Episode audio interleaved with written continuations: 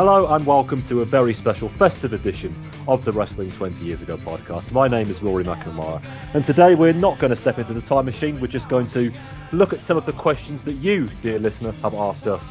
Because we were thinking we've been doing this show for six and a half years now, but we are just those mysterious people who appear on your podcast players two or three times every month, and then we sashay away again having discussed wrestling 20 years ago, and that's all you know about us. Hey, maybe that's all you want to know about us, but tough titty, said the kitty. You're going to hear a lot more about us, our wrestling fandom.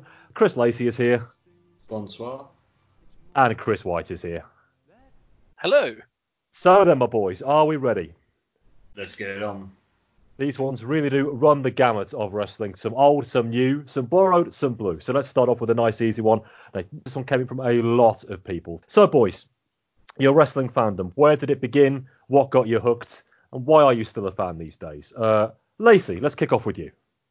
So I am of the generation of wrestling being on ITV in the afternoon, being World of Sport. Um, and I used to always go around my nan's on a Saturday afternoon, and she used to watch it. And you know, from Big Daddy and Haystacks to all that, that was where it started. And then we got Sky and saw Superstars in about 90, yeah, because it was around time of Warrior and Hogan going into WrestleMania 6. So just the massive colour that the Ultimate Warrior was, I was like, my five, six year old brain was fucking blown. I was like, yes, I like this because it was much better than the UK stuff. And there began a 30 year love of wrestling because, yes, it's 30 years ago since the 90s. Fuck, we're old. Uh, thanks for that. But yeah, no, it, that's pretty much where it started. Um, obviously, we used to get WCW on ITV back in the day as well um, at silly o'clock in the morning. So used to tape. Can't remember what the fucking Power Hour, I think it was, or something like that, that they used to have on at that time. So mostly squash matches, but yeah, that's where we got into that, and then had the usual sort of lull when you get into the early teenage years. So the sort of mid period of the the new gen, and then the Attitude Era started, and I also found ECW on Bravo one night and back in from there. Nowadays, don't really watch as much then because you know jaded modern wrestling fan, but this is the one thing that keeps me watching it is doing this. It means a I get to watch Oh, you know, because the thing is, I, I watch like the majority of the stuff that I'm watching these days is for the show. Um, as we said on the Heroes of Wrestling, when I watch NWA, you know, I flit in and out with NXT, but I haven't watched main fed since Mania. I didn't. Even, I normally would bother with Survivor Series, but I haven't even bothered with that. You know, I try to sort of watch NXT, but not as much as I used to. You know, is it's one of those I don't watch as much as, as back in the day, but I still sort of keep keep my ear to it to find out what's going on. And if I hear that something's awesome, I will then go and watch it. But yeah, it all started with Big Daddy and Giant Haystacks. Mr. White, how about you? Well, uh, being, well, I mean, I don't want to, I'm not bragging, but ever so slightly younger uh, than uh, Chris Lacey, uh, I, we haven't yet in timeline got to the period of wrestling where I started watching, um, which we are within a year of. Um, my first WrestleMania was 2001, 17, so not a bad time to come in. Um, but I think I'd been watching by that point anywhere between six to eight months. So sort of right slap bang in the middle of the year 2000, really. Um, I would have been about eight years old, uh, and just yeah, just I. It was the Rock that I, I remember. Just I was all about the Rock, completely hooked on on everything uh, Rock, and uh, that that was it really. And I think I'm I'm I'm a bit of a wrestling stereotype cliche really in terms of um, by 2004 I think I was I was gone. Um, didn't watch any wrestling at all. Um, had completely grown out of it for what I probably for years felt like would have been a lifetime. And I am that cliched wrestling fan that got back into things in the summer of 2011. Um, and uh, everything with uh, CM Punk and whatnot. And then I was pretty full on from uh, then on through to WrestleMania, maybe 32 ish.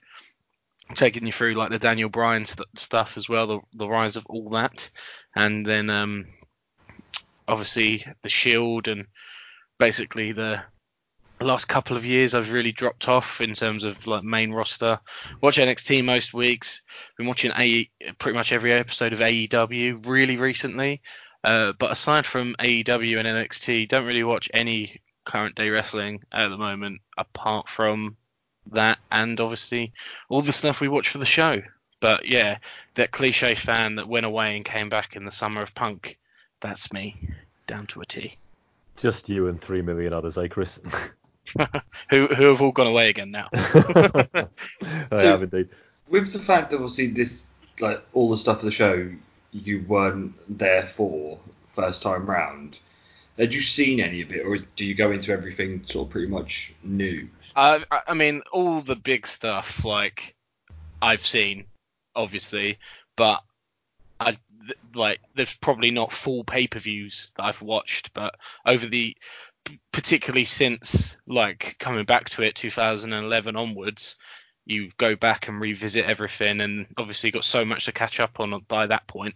I've probably seen like everything there is worth seeing from that era. Um, there's not much that happens that I haven't seen that I will have wanted to see, if that makes sense. Like I've seen the good stuff. It's the bad stuff that's new to me, which in some ways isn't isn't great.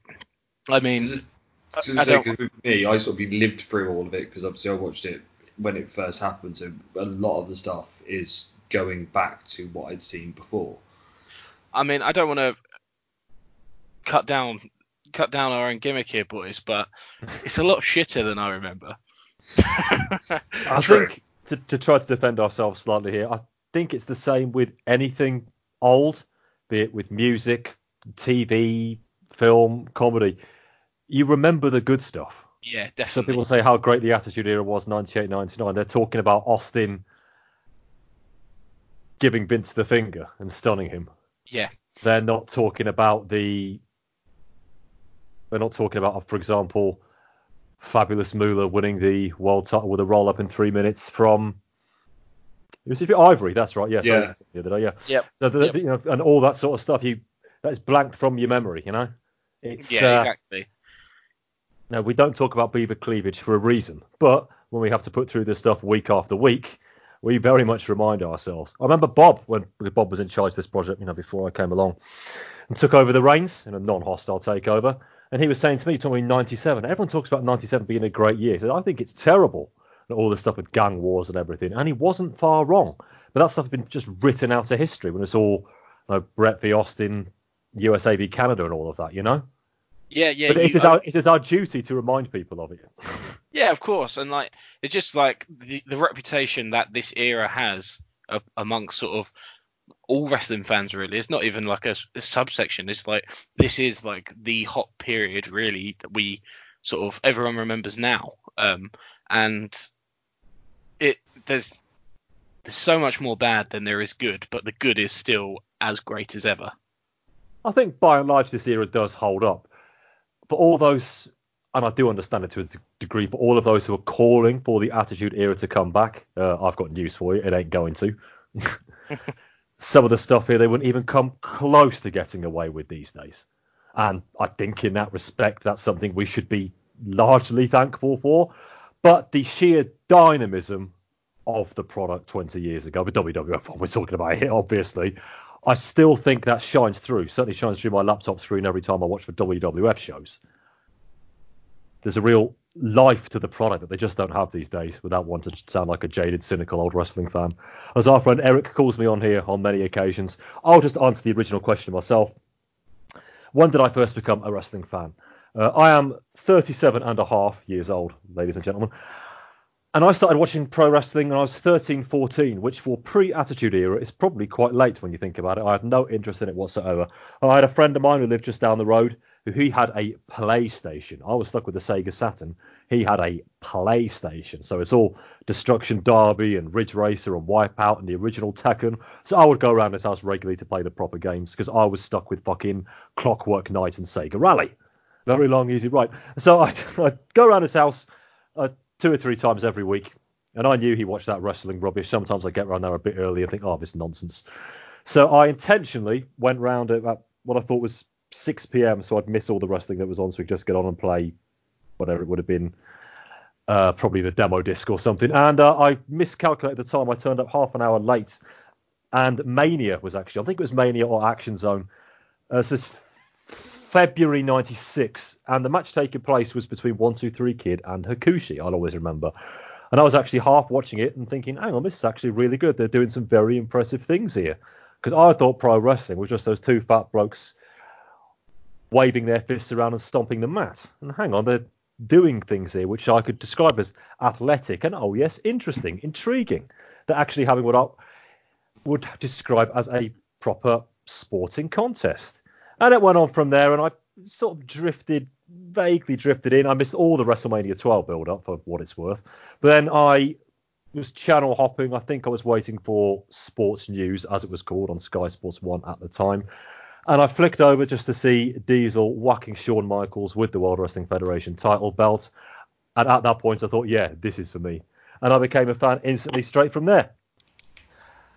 No real follow periods all the way through the Attitude Era. 2000 2001 was my first year at university, so I had less access to the product. Of course, at that time is when Channel 4 was started showing pay per views. Okay, they were completely bastardized, adverts in the middle of matches, etc., etc. I got a bit lost around 04, 06. I zoomed back in late 06 for whatever reason. I remember Unforgiven 06 was the first pay per view I started watching again. Stayed through Benoit and all that, it must be said. 2011, ever the contrary bugger. Everyone else gets back into the product in 2011. That was the time I stopped watching for about a year. uh, did you think I did it on purpose or something? I'm a CM Punk fan, everybody. But then I was pretty much there ever since. Obviously, with the network, I stayed. 2015 Royal Rumble was the first event I watched on the network.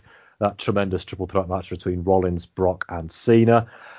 I don't really watch much of any, of any current product these days, but I do read a lot, so I could tell you everything that's happening in the main roster, NXT, AEW, etc. Don't really watch a whole lot of it, I must be honest. Much like Lacey, obviously with the wonders of the network, if there's something in the Fed, which is well worth checking out, it's very, very easy to do so when I'm not watching stuff for this project, I do tend just to pick a random pay per view and have it on in the background. I was watching Dear Old Survivor Series 96 the other day, for example. And just one question before we move on, guys. The WWE Network, yes, there are ways it could be improved, but for this project, it's a bit of a godsend, isn't it? Especially when you consider when we started this back in 93, See, there you go. Back in 2013, loyal to the last. Back in 2013, uh, we didn't have one, so getting the footage for the shows was bloody difficult. But now it's all right there for us. Uh, Chris White, you first. Yeah, I mean, it's been an absolute godsend, really, and it much like you, I think, keeping up with today's product, it's one of the sort of as a fan, it's great because I'm never going to be sort of out of the loop of of main roster WWF uh, WWE. God, I'm so used to the. Also loyal to the last. yeah, yeah, um, yeah. I'm so used to keep yeah with the yeah. Just, I've spent so long trying not to say WWE that it's now impossible. um, yeah, I, I think it's been amazing, and like through like obviously the network, subscribing to newsletters like the Observer or um, the Torch or whatever, listening to podcasts and radio shows that will cover the main roster and everything like that.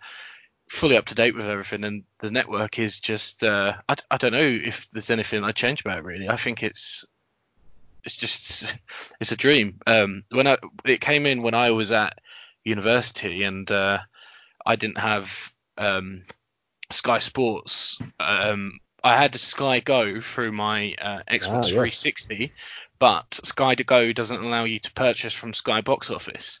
So this was like 2014 at the time, so right around sort of that period of Daniel Bryan um, coming to the like hit the, the between SummerSlam and Mania 30, where it was like Bryan was everyone was desperate for him to be be in the main event, and he didn't seem like he was going to be. I I literally had no choice but to scramble around and find these like terrible, crappy little streams of WWF. Uh, oh my god, WWE uh, pay per views. Like, and I remember like staying up till like half four to watch Hell in a Cell when Shawn Michaels super, kicked Daniel Bryan on this like terrible stream and being like, oh, this is. Why did I bother? And then the network came in and it was just like, oh, I can pay my money and I can have the pay per views every month. This is the best. I didn't even care about the archive.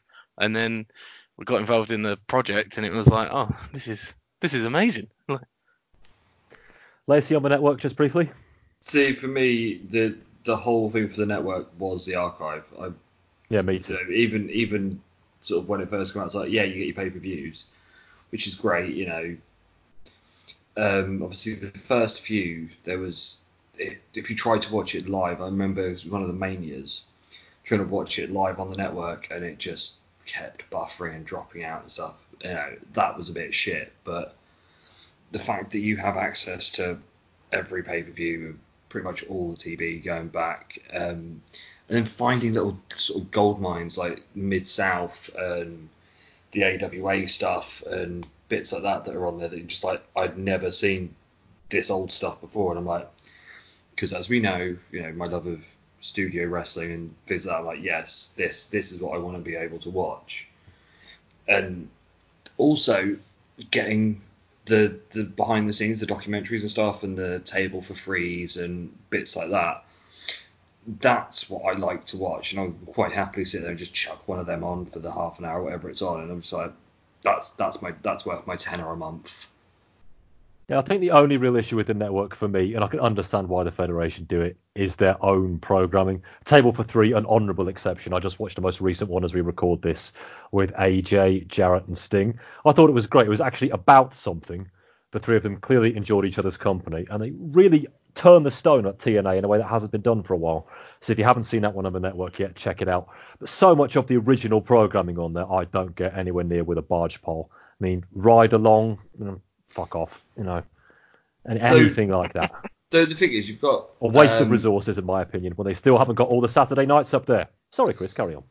Though things like the Austin show that they've just got up with him and Take, Yes. uh, the something else to wrestle with, the Prichard stuff, that stuff's awesome. Um, the 24s, the Uh, 24s really are good. amazing. I was Really going to say. Yeah, they're so good. Yeah, good. you know, so that stuff, you know, if some of the ride-alongs are quite funny, just because you get them dicking around, as long as it's sort of people that you like, so like ones when the New Day are on there, all fucking Bullet Club are on there, they're fun. You know, Mandy Rose and Sonya Deville, now I don't really give a fuck, but you know, with it is take it or leave it with some of the stuff. But for what they've put on there, you there's so much there that I've never watched that, and I've had the network since it launched. Oh yeah, I've, I've, uh, I've had it since it launched too. Over here in January 2015. I don't think I've even come close to looking at the surface, let alone scratching it. There's so, So- many rabbit holes you could go down. I think that's fantastic. and The- the fact that it's got all the old the old VHS specials on there as well Yes. that take me back definitely to my childhood because the amount of times I used to sit there and watch the Ultimate Warrior video or the Undertaker one or there's the Hogan one and UK Rampage and European Rampage and stuff like that. that is my childhood, and I'm just like, yes, I fucking love this.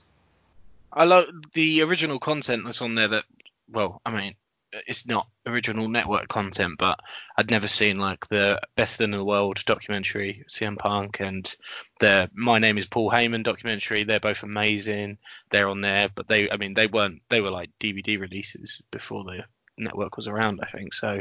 I do wish they not- put a few more documentaries. For example, the Daniel Bryan one isn't on there. I actually bought that DVD last week. I'm looking at that DVD box right now. In fact, I'll probably watch it when we're done here. But all those, the older documentary stuff like the rise and fall of ECW, I've long lost my DVD of that. Now easily accessible, and that's where the network comes into its own. I think. Right, should we move on? We spent 20 minutes talking about our fandom and the WWE network. nothing, nothing wrong with that. Hey, you know, it's get, getting to know you. Get all right. So, I didn't actually give the boys the questions before we started, apart from this one, just to give them a bit of a warm up. Uh, Chris White, I'll come to you first. Uh, this is from our friend Matt on Twitter. Chris White, your favourite show that you have been been involved in as part of this project? this was really tough, and I was really glad you gave me this question ahead of time because I spent a good deal of time putting together my answers, and I, I I've got like a short list in my head, and I still don't know what one I'm going to say.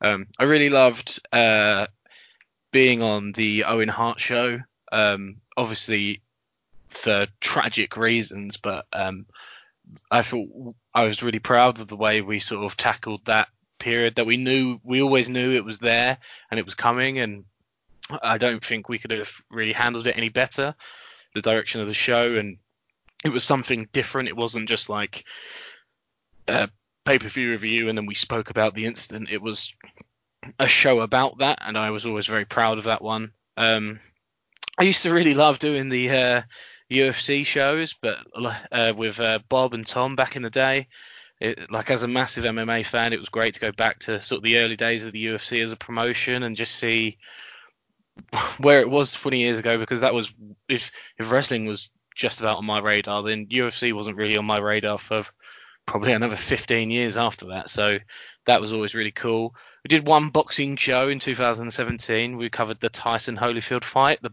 the bite fight. That was that was pretty cool. I like that. Um, but sort of more run of the mill, like your routine month to month show.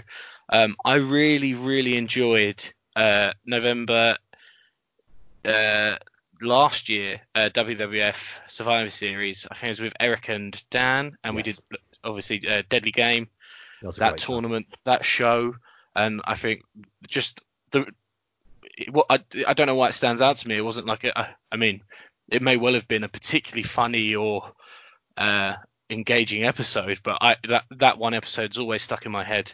Um, but I do think overall probably that. But I think my favourite shows to record, and I'm looking forward to the one this year, are the end of year award shows. They're the most fun. Um, but if I had to pick one, it would probably be that WWF November from last year. Great picks. I should say, everybody, listen out for our review shows. They'll be coming with all the December 99 shows in about five or six days after you hear this. Lacey, the favourite show you've been on? This was easy for me, SummerSlam 94, because I got to Oh, wow. rewatch the amazing Bret Hart Owen Hart cage match, and I think it was the first time that in the show that we dropped a cultural reference that was perfect for the time when I dropped the Mortal Kombat mirror mode I knew you'd bring that one back up. just because it was just like everyone was like, "Oh shit, he's saying it." Oh oh, no, it is right. It's fine. It's perfect time. And it was just like yes, because that was one of those sort of smug moments of yes, I can drop something and it sort of works for the for the sort of premise as well. So that was cool. Um, obviously, you know, getting to watch all the ECW is great. Um, one of the ones I really enjoyed listening to. Obviously, I did send in a bit for it, but the Owen show, how that was done. Again, you two and Eric handled that fucking in such a stellar manner that did did it justice. And the fact it was then like the conversation afterwards about Owen and his career and doing a retrospective on him was was just really fucking well done. Um, the award shows are always fun, you know, especially when someone says something outrageous like making Benoit Wrestler of the Year. just just just wait till next week, my friend. But yeah, no, it's uh, because because I've I've been on here since sort of doing this on and off originally, sort of since the back end of '93, beginning of '94. So you know, I'm one of the I am probably the origin the only original one on here. So you know, going back to the early stuff was really cool. Yeah, SummerSlam 94 show, that was when we were still doing the composite programs because I believe you did ECW on that show as well. Yeah, yeah, we still did. That was a good few months bit. before we started doing separate volumes for the for the promotions. A good year before I came along. Yeah, so you that's when you talk about Shane Douglas throwing the belt down. I actually listened to that show when I was in Wales a few months ago. I don't know how I can remember it, but there you go. Um, a couple of easy picks for me on this one. I'm glad you both mentioned the Owen show because I'm going to as well. When I first came across this project, let alone when I first became a member, I knew that obviously this one was coming and how it was going to be dealt with. And it fell onto my shoulders to try to get it right. An unenviable task, it must be said. I've been thinking about it in my head for a few months before. And in fact, we all were. We had a discussion off air, like the end of 98, about how we were going to tackle it, if you remember that one, gentlemen. I do think we did so in a dignified way, but somehow managed to avoid just being maudlin at the same time. I think splitting it up with looking at the event itself in timeline for half an hour and then spending one and a half hours just talking about Owen's career in the present day. I was very pleased with the way that one turned out, and we got a lot of positive feedback for that show, which makes it all worthwhile.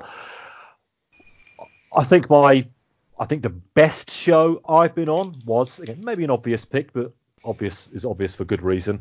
Was WWF November 1997, where I was on there with Bob and Eric. The most well-worn topic in pro wrestling. You know, I think we managed to both convey the story again in timeline as if it were happening at the time. But we managed to look at it from a couple of previously unforeseen angles. We spent a lot of time looking at an idea for the match that was put forward by Jim Neidhart, actually, which we didn't even know about until we started reading through the sheets and a couple of things like that. Say that is still our longest show so far, well over four hours, but I do recommend you checking that one out if you haven't already. And they often say the bad shows are some of the funniest to listen to, and that's probably true. Uh, this year, June 99 WCW with Eric and Mr. Bob Colling, you're looking at uh, Great American Bash. Literal and metaphorical sewage in that one, so I would recommend that one if you fancy a laugh. A particularly bad show. Just one thing I do need to say, in anti-deference to myself, a show I'm not particularly proud of. Another quite important one, I'm afraid. July 99. I wasn't. I was just.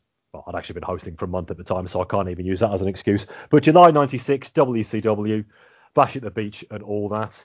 Mr. Bob Bamber, in his infinite wisdom, decided to schedule the recording for a Saturday evening. So let's just say I turned up for that one suitably refreshed. And if you listen very closely, not least because my mic was shit then, you can probably tell that. But uh, there we go. There's no such thing as a bad show, really. We do our best when the pay per view itself is excellent. We want to do more than just turn up. When the pay per view is particularly bad, and there's going to be a lot more of that coming down the pike, we want to give you a bit more as well. But all I'm proud of every show we do and all the thousands more we've got coming for you over the next thousand years. Okay, then, that is the prepared questions done with. So, gentlemen, are you ready? You don't know what's coming now. Come on then. Let's do it. Okay, where shall we go? Here's one from our friend Stevie. Has there been a particular show or month that was so bad it made you think about quitting this project? Chris Lacey. It was when I was sort of doing like a lot of the Fed stuff back in 96, 97 ish, but then I got given ECW, which was just like, yeah, that's that's fine, I, I can live with this. So yeah, sort of that's not really, I know it's not a really good answer, but yeah, as soon as I got ECW, that sort of was like, yeah, I'm I'm back in full hard because I'm just like I fucking love ECW. So that that sort of kept me going. There's not been anything I've just gone, you know what, I can't fucking deal with this anymore. Obviously, watching some of this the WCW stuff for this month's show is fucking dire, but you know, as I said, I've done my service. I'm not touching WCW for 2000. Chris White, what have we got? trying really hard to think of one, and I don't. I don't think there is. I don't think I've ever really come close to to feeling like I want to drop off. I do think like the slog of watching. Um, if you've got like ten hours plus, well, including the pay per view, and if it's WCW, three hours, and if you've got like fi- if you've got like 15 to 20 hours of of bad wrestling to watch, I think it's quite cathartic to be able to get on here with some of the other contributors and just give it both barrels. Um, so even when you've got the slog of I've got to watch all this shite, um, you do end up feeling quite refreshed at the end of it. Um, It's like a no- cleansing process. yeah. Um, so sometimes you look at like what right, I'm on this for this month. What's coming up? Oh fuck! But then by the end of it, I, I, I try and go into it and be like, "Do you know what? You'll you'll be fine. You'll be fine at the end. You'll you'll have enjoyed the ride." And uh, so yeah, a bit of a cop out really, but I think I just enjoy doing it too much. Um, so no matter how bad it bad it gets, I think I'm in I'm in for the long haul. Yeah, I've done my best to pre-prepare for WCW 2000. If I'm still here in 12 months' time, ladies and gents, you'll know that I've actually managed to steer the ship through the very worst. But in answer to the question, no, because if any of us were going to quit, it couldn't be for bad pro wrestling. Because let's be honest, it's rather swayed more than 50% towards the negative side of things. I think we're all prepared for that when we started doing this. Uh, There's nothing too bad as you really want to quit. Although trawling through the nitros for three hours at a pinch, 12, 15 hours worth is sometimes I do wonder is it necessarily the most productive use of my time? But hey, I do it for you and for all of you. Uh, sticking with worse, here's one from Stu Bran. Uh, Chris Lacey, we'll come to you first again on this one because this ties in with something we did a couple of weeks ago. I believe this is across the timeline spectrum, so look at anything you want to hear. Which which shows do you rate as worse than Heroes of Wrestling, if any? Oh. See, the thing with Heroes of Wrestling is yes, it's a massive crock of shit, but at least it was funny. Yeah, absolutely. My my big thing is always We been, had fun. I I will take shit as long as it's you know funny or like you know it's that bad that it's funny. I can't stand boring, and the last two WCW pay per views have just been fucking boring. That's that's the cardinal sin for me. You know when you've got shit like fucking Starcade. Starcade's they're you know sort of jumping in for for the show, but when it's your biggest show of the year and it's just fuck finishes and just boring, that's the fucking cardinal sin. That's where I'm like, this is fucking awful. Um, there, sort of going back, there's a few of the ECW shows, sort of when they used to do the the tape specials. Some of them were a bit fucking dog ropey in the beginning, sort of 95, 96 time. I can't think of any sort of names off the top of my head, but there was some there was a lot of one match cards back in them days that weren't great. But yeah, no, you know, this back end WCW stuff is cardinal sin for being boring, which is worse than being bad. I'm glad we got to hear your mantra for the show on this particular special, Mr. Lacey. Uh, Chris White, not that I want to preempt or lead you in any particular way for this answer, but I do recall you being on Bash at the Beach 95. That Yes. was a bit of a legendary one, wasn't it? Yeah, that was. Um, yeah, not. It's hard because I I think some of the I I, I completely agree with Lacey in that some of the the most offensively tough stuff to cover is is the, the the ordinary and the boring. And and at the very least Bash at the Beach 95 had we had that that setting and it was just all a bit new and weird. And th- there was something about it that uh, it was I mean it was terrible but it, there's something about it that will stop me from putting it that low I think amongst the worst shows I've ever seen as a part of the project I don't even think I was on the show. I might have been. I honestly can't remember but I watched it. It was King of the Ring 95 Um, Uh, yeah, I don't think you're on that one. no, and it's I I just remember listening to Bob uh, Bamber just bemoan the fact that we had four Savio Vega matches on one show, and just like the, the idea that out of nine matches, four of them featured Savio Vega, and how grossly offensive that was as a, as a prospect. Um, yeah, that so that that was up there for me as like some of the worst stuff I've seen. But yeah, there's there's grossly ordinary is is worse than than bad, and I'd I I don't know if I'd go as far to say that I would I would rather watch a terrible show than a boring one. Not quite Lacey levels, but like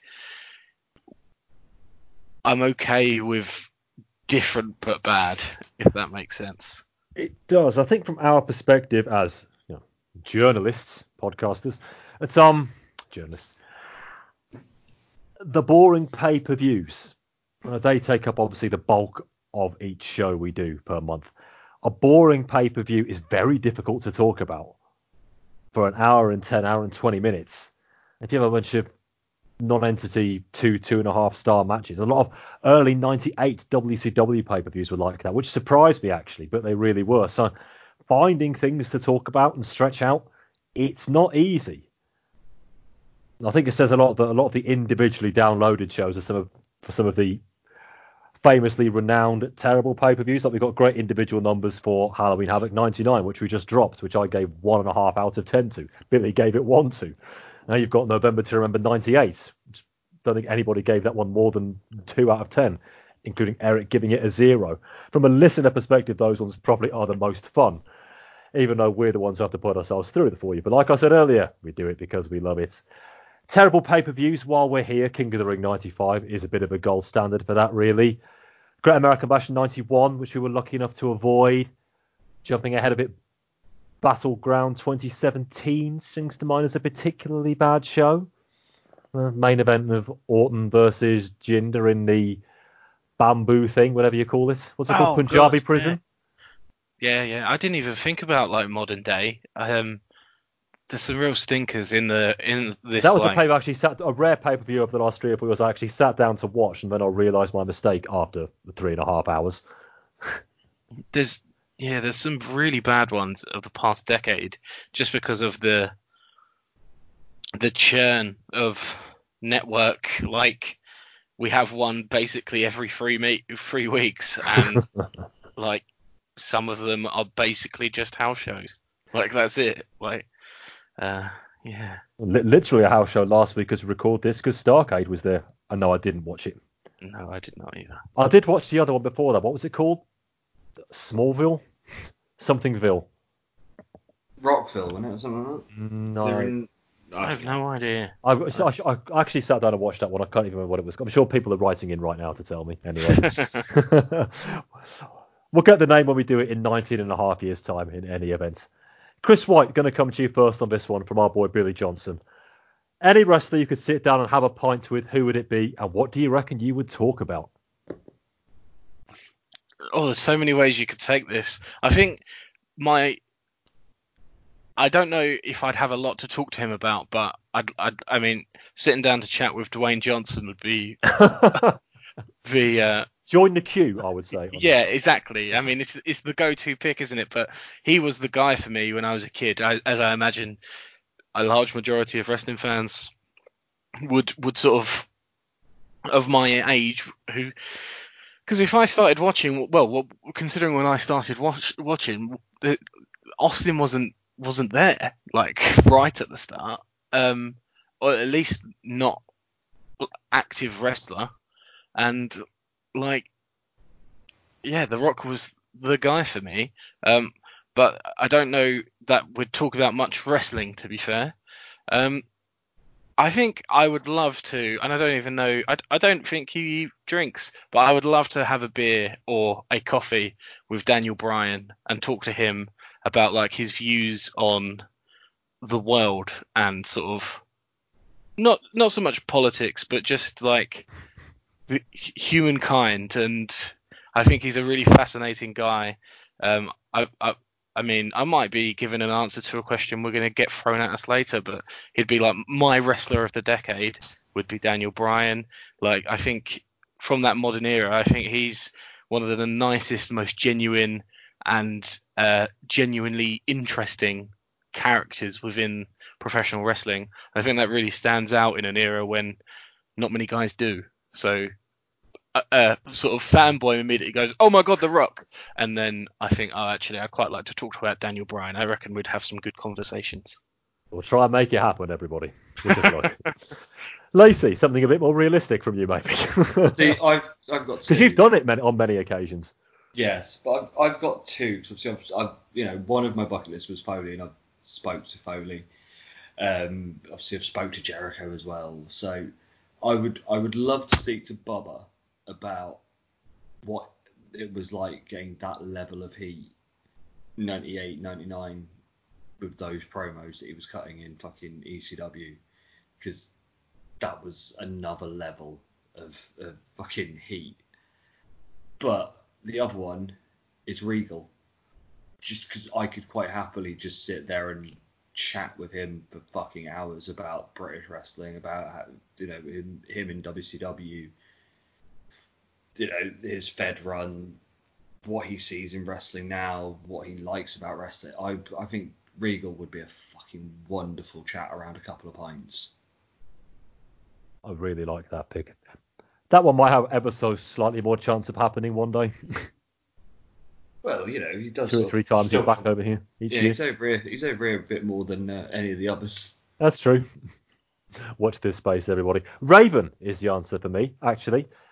Even now, if uh, I could actually get a few words out, he actually looks like Julian Assange these days, which might be put me off at some point. But yeah, Raven is the one I like to sit down and talk to. There's many facets to his career and personality. I get the impression he's actually an even more intelligent and deep-rooted bloke than we even aware of. And I'd like to be able to tease that one out of him out of a couple of pints or so. Interesting that nobody said Steve Austin.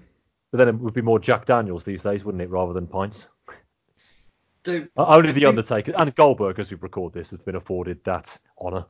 I think the issue with Austin though is we've all pretty much heard all of his stories. Yeah, yeah. I'm, that's why I'm glad that he's doing the hosting rather than anything else on this show of his, or anything like it. Really, I, I don't need to hear any more about Austin's career. If I'm honest, I Yeah. feel like I, I feel like I lived it from start to finish. I feel like I was there in the sportatorium with him in 1989.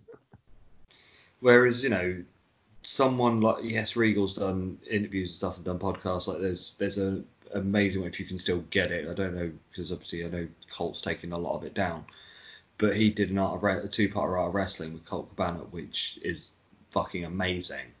Yeah, there there are bits with Regal that are there and thereabouts, but you just sort of it's just the top of the surface there. You're just like I reckon there's so much more with Regal and the same with Bubba. You know, there's a few bits that he's done, but you never really get great amounts. Whereas with Austin, and same with Jericho in a way as well, because they have their own shows and they do over, you know, they're not doing sort of proper sits down and stuff with, with themselves, but they say so much about what they've done. You sort of know everything. We definitely need to have a proper discussion show with all of these people one day. If anybody out there can make it happen, you've got the contacts, Lacey. Well, I, can't see Fozzy fucking coming through Norwich anytime soon. I don't think I'd like to talk to Jericho, if I'm honest. Ten years ago, maybe. I feel like there's a real rarefied air surrounding Jericho these days. that I find a little bit unpleasant, if I'm honest with you. There you go. Drink Con- it in, man. Yeah. All about the bubbly. I discovered yesterday as I was watching Armageddon 99, he actually called himself Le Champion there. So that's not even an original line either. Thank you very much. Send the hate mail to me. This one's from Joe on the message boards that I frequent. Mr. Lacey, bit of an easy one this one, but the answer for me is no straight away. Have you met anybody from this podcast? As in what the any, any, any of the, I believe this is presenters? any of the team? Yeah, well, me and Mr. Bamba um, met a couple of times at wrestling shows. Um, I know we definitely went to a Rev Pro show, this is going back about four or five years. So sort of when the show was in its infancy. But that is about it. I've no, I haven't met any of the rest of you. Uh, Chris White, you two were in the same arena at one point about four years ago. Am I correct? Takeover London. Oh yes, yes, yeah. That's a good. I, I wouldn't have remembered that. Well, very, Judging by your state at the time you told us about last year, I can well understand that. yes, that's true. Well, Um, well, I was about 11 pints fucking deep at, by the point that the main event had started. So I believe it was. I, I mean, we may have just like stitched each other up a bit here, Chris Lacey, but uh, you didn't go to High Stakes 2016, did you? With the Rev Pro show in London. Uh, what was on it? 'Cause I can't remember. AJ. AJ Yes. that- okay, yeah, then we've met. I love it. I, I was at that show. Uh, it was like uh, there was about five of us. Uh, Bob, me, you, Kieran, um, Tom, Tom Martin.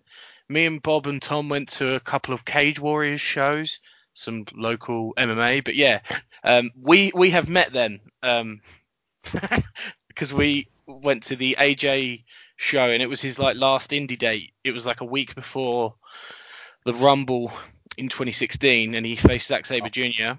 and then did a little speech about like his future, and then obviously that next Sunday came out in the number three spot at the Rumble. But yeah, so a handful of people, but not since 2016.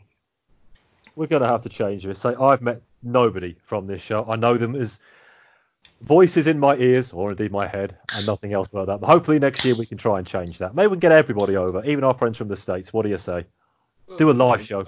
I, I did invite you all down for, you know, WAW. I wasn't going, but I was going to let you, you know, endure it. Look it up, everybody. Look it up. Chris White, question for you first from Mr. Eric Landstrom. What is more important for you as a fan, storytelling or work rate? I do. I, I think I need a bit of both. Um, to be boring. Um, with my answer, I do need both. Um, storytelling's more likely to keep me watching long term, especially this day and age when work rate is everywhere. If I need to see, if I need or want to see good wrestling, I just need to open the browser on my phone or go onto YouTube, and I can have unbelievable work rate in front of me in in five seconds. Um, so to keep me long term watching a product, I need a bit of both. I think NXT really finds that sweet spot really nicely because they got some nothing nothing outrageous storyline wise, but good storylines on NXT. But with they back it up with some uh, really great work rate as well. So NXT is that kind of perfect combination of both um, that I like. Um, there's I don't think I, I would watch a promotion um, that was all work rate or storyline, all storyline, no matter how good the storylines were. If the matches were terrible, I don't think um, I'd stick around for very long as a viewer. So a blend of two, but if I had to pick one element that will keep me watching, probably if I had to watch a show that was just work rate spot fest or perfect storylines, I'd probably go with a storyline show um, over the the work rate, and I think that's probably a large part why I enjoyed Survivor Series last year and Deadly Games because the, the work rate on that show wasn't anything uh, anything remarkable, but the storyline of that show certainly stuck with me. So I'd say I'm more a storyline guy. Which one is it for you, Mr. Lacey? Storyline. It's 70 30 because, you know, you can have the greatest story, but if the match is shit, I don't care.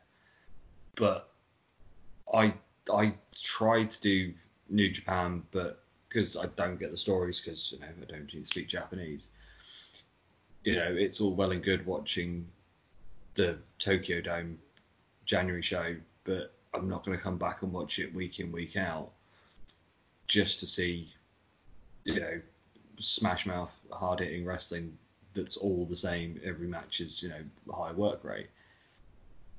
So yeah, it there has to be both. But if if it was sort of down to it, it's storyline.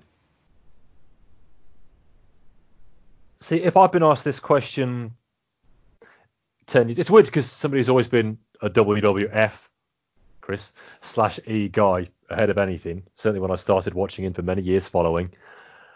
I probably would say if you come to me 10 years ago, yes, I'd probably say work rate, match quality, whatever you want to call it, ahead of anything.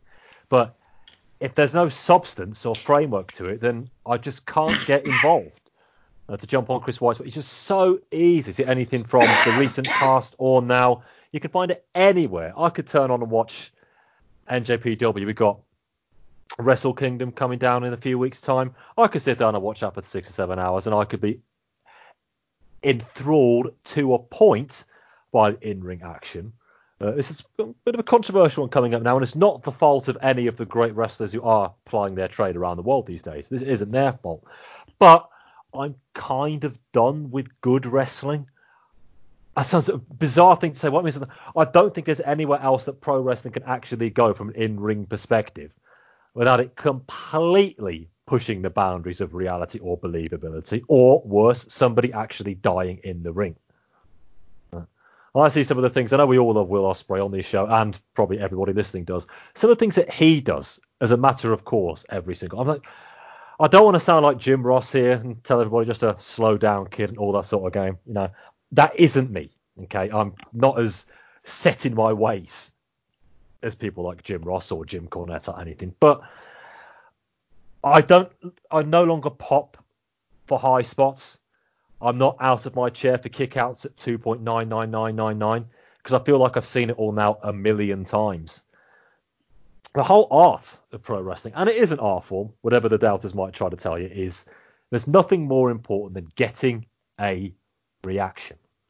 That's the same for any form of entertainment, really, and it works for pro wrestling too. It's getting a reaction, and however you choose, a choose and b have the ability to do that with, if you succeed in doing it, then you've done your job.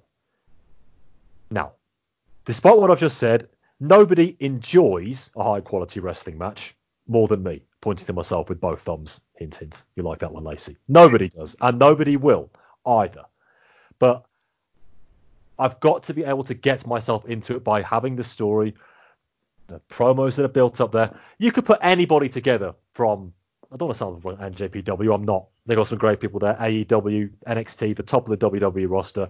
You could stick them together and have an awesome match. For example, here's an example. When the most of the WWE roster were stranded in Saudi Arabia, and no, we're not going to get into that one on this show. Maybe down the line. Not on this show. A lot of people were calling for, oh, let's have a Daniel Bryan versus Sami Zayn Iron Man match because they're both in the country. And I was like, yeah, okay, I'm sure that match would be great, but you as fans are the same sort of people who criticise WWE, and I'm no WWE fanboy by the way, but criticise WWE for not building to matches and storyline, and yet you're happy just to throw out a 60 minute Iron Man match with no real build, just for the sake of oohs and ahs and flips and dips. And I'm a huge Daniel Bryan fan and Sami Zayn fan, so I'm not getting at them particularly. But I think that's what I'm saying. It's there needs to be a balance between the two. And for I think for too many fans, it skews too far in the work rate. direction. I almost expect good work rate these days. I could just tune on an episode of Raw and you're going to see at least one match which is going to be in the high threes, possibly even touching the fours. 15 and certainly 20 years ago, if you put all the matches on Raw together, Chris White, they probably wouldn't add up to four stars. But uh, very rarely. But the stories pretty much held together, so it isn't much of a muchness. There's no real right answer to this one. I do think some of the more vocal elements of the fan base push the work rate button just a little bit too hard. It isn't and never has been the be all and end all. As many great wrestlers as there are these days. And for that, we should be lucky, we should be thankful, but you've got to have the full package, in my opinion. Uh, who did I come to first on that question? Whitey. Oh, so I'll come to you first on this, and then Lacey. Uh, this one has come from Ben. What do you think of Conrad Thompson? He has managed to make himself a fortune. Um, Good answer.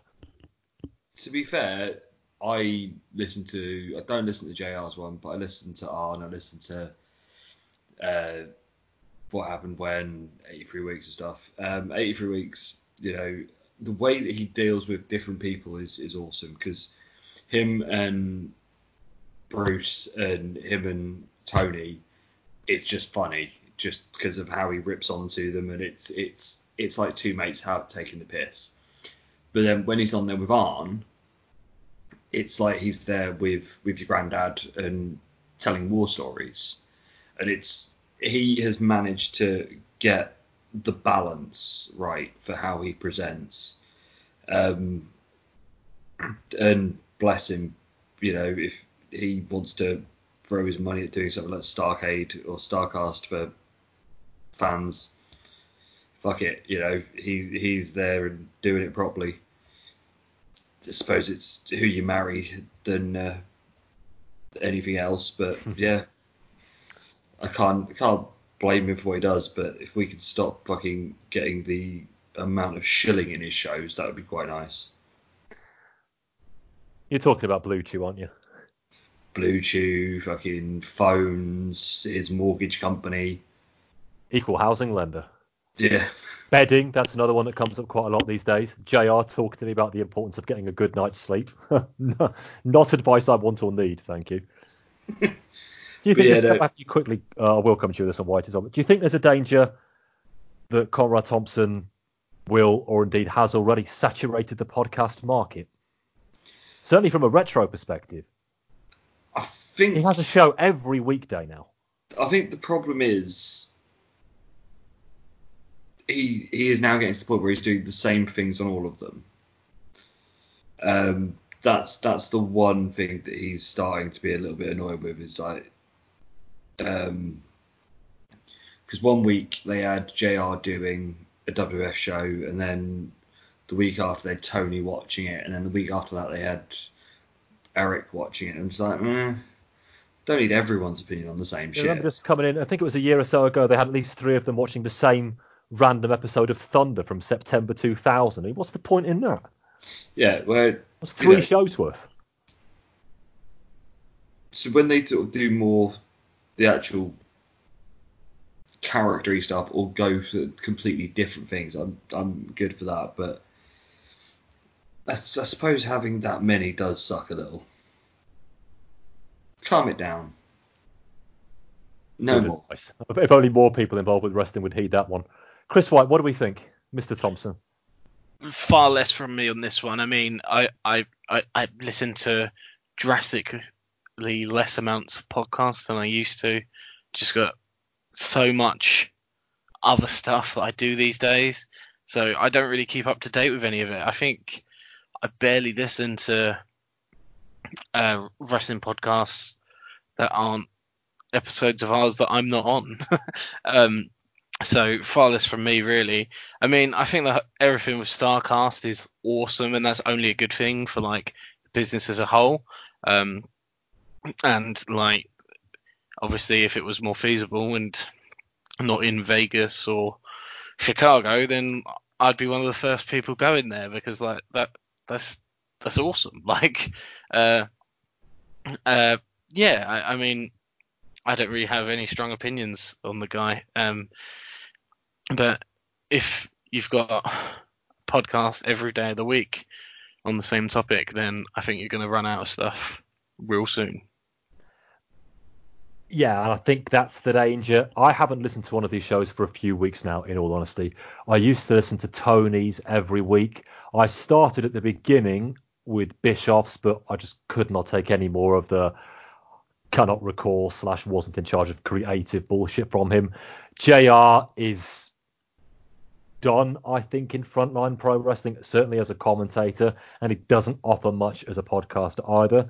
I don't think that Bruce Prichard is important enough to have the attention that he gets from these shows week after week.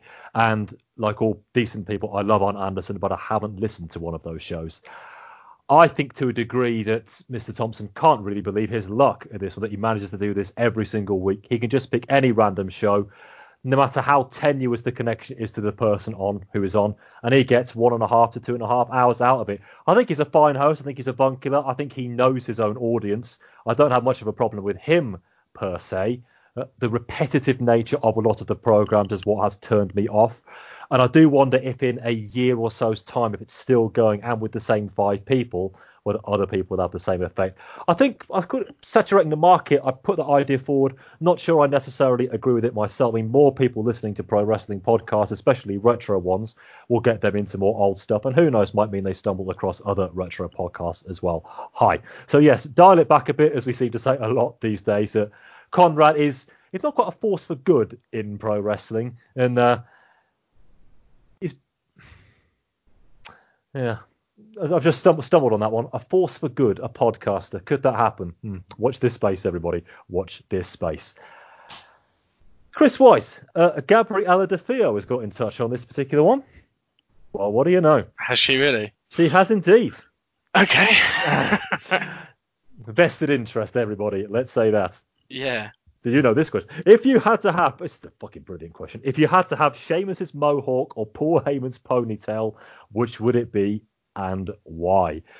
Jesus Chris Christ. White, I am going to come to you first on this one. Okay, well, thanks for that one, uh, Gabs. I really appreciate the uh, mass amount of thought that's clearly gone into your question. um, I mean, I have to be a little bit biased on this one and go with the, the Sheamus Mohawk, as uh, she won't. I, I mean, many people will be flabbergasted at this, but Sheamus happens to be Gabriella's favourite wrestler, so I, I think she would much prefer the. Are you being Hawk. led in a particular direction here, Mister Mister White? Well, I'm just I, I, I'm thinking that for my own interests here. if if if I was to grow a ponytail, she she she may not be a massive fan, but the Sheamus Mohawk, I reckon I could swing that. And I, I think, truth be told, I got a better chance of pulling off a mohawk than a ponytail, so I'll go for the Sh- the Sheamus Hawk. Although I don't I don't know what the hell he puts in it to keep it. Well, not anymore, but used to keep used to put in it to keep it um quite so perfect throughout a 20 minute wrestling match. well, I thought that was a good answer. Does Gabriella? Let, let us know, gabriella I will let you know. I'm sure you will. Uh, Mr. Lacey, that leaves you with Paul Heyman's ponytail, really. I bet you're not too disappointed with that, are you? Well, I was going to say that's just what I do when I put my hat on. It's, it's, it's not really changing a lot, really, is it? You know, everyone that's seen pictures of me knows I have massive long hair, so tying it up in a ponytail wouldn't make any difference. And you Shave know, the front though. at, at some point, I'm going to start receding, so I'm going to hold on to it as much as I can. So yeah, I'll probably end up looking like Heyman in a couple of years. Be sure to let us know. I just walk around with the big mobile phone, fella. Next question from JJ, Mr. Lacey. Uh, is the Royal Rumble too predictable these days? That's a good question. These days, Yeah, these days, yeah. hasn't Pretty it always Ever, okay. I'll, I'll go back. Ever since it became for the number one contendership in 1993. I'll give that- I think earlier than that because to be question fair, Yeah, go wasn't it predictable that Hogan was going to win? Well, Hogan win, Hogan pose. Go back, go back as far as you wish. Maybe not. Okay, John Studd winning in '89 was a bit of a surprise, but Yeah, and Hacksaw, but you know, oh, those, first one. those yeah. first few, yeah. But to be fair, I don't think I've I've been massively surprised by a winner for a very long time. I think I think the Del Rio one surprised me, and and the one where they gave it to Reigns over Bryan, but then to be fair, Reigns winning wasn't a surprise. It was just not the guy that people wanted. So I don't think. I think if you really look at it, is there really anyone that surprisingly wins it? You, you sort of know going in who are the level of people to win it. You know, yes, you can say the year that Cena won because no one knew he was coming back, so we thought he was injured. The same with the year that Edge came back and won it I wait in 2010. you know, those were surprises just because of the fact of we didn't know they were going to be there because of the, their status being injured. That's a, that's a slightly different thing, isn't it? But other than that, it's you know, it's not really a massive surprise. It's one of those that you you always hope that they can mix it up and someone random might win. I, s- I suppose Should yeah, they? no.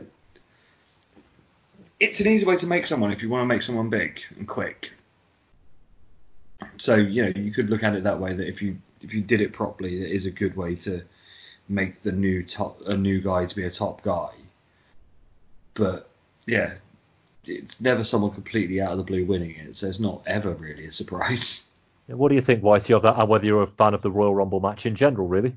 Yeah, I mean, generally, uh, it's probably one of the only pay-per-views that and that that and Mania that I will consider watching live these days. Um, definitely WWE wise. Uh, watch a few takeovers live, but WWE main roster shows the Rumble and is probably one of my favourites. I don't think t- to give it some to give them some credit. I don't think it's been too predictable the last couple of years. Like, it can can either of you two top of your head remember who won in 2018? Uh, Nakamura.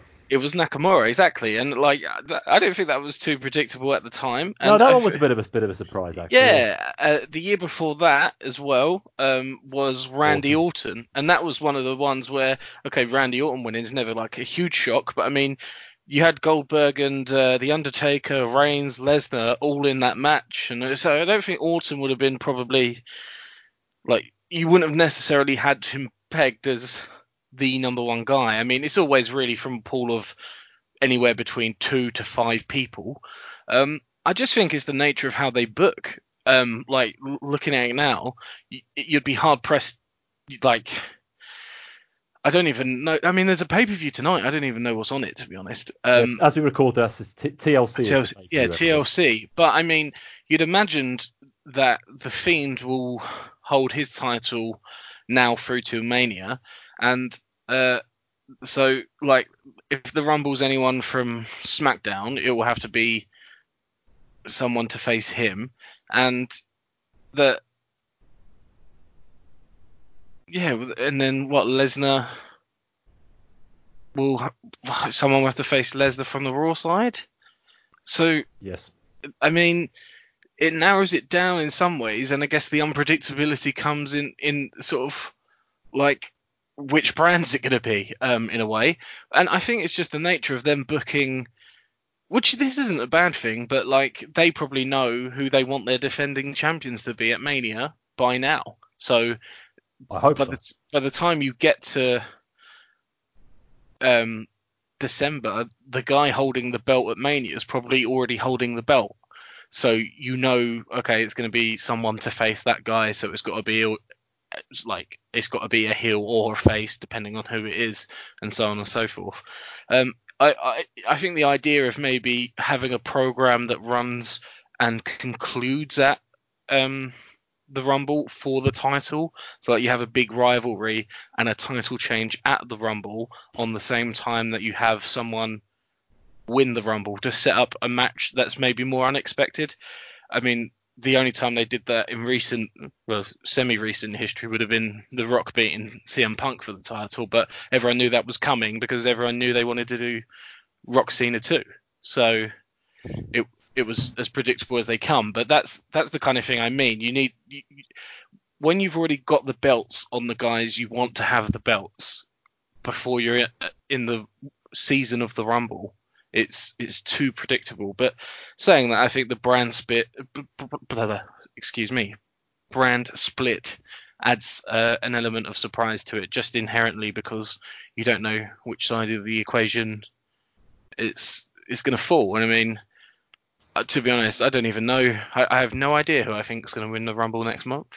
Um, probably Roman Reigns, like just because it's Roman Reigns. Yeah, maybe it's not so predictable after all. See, my issue with the Rumble nowadays, and it is the one event I always watch without fail, spoiler free.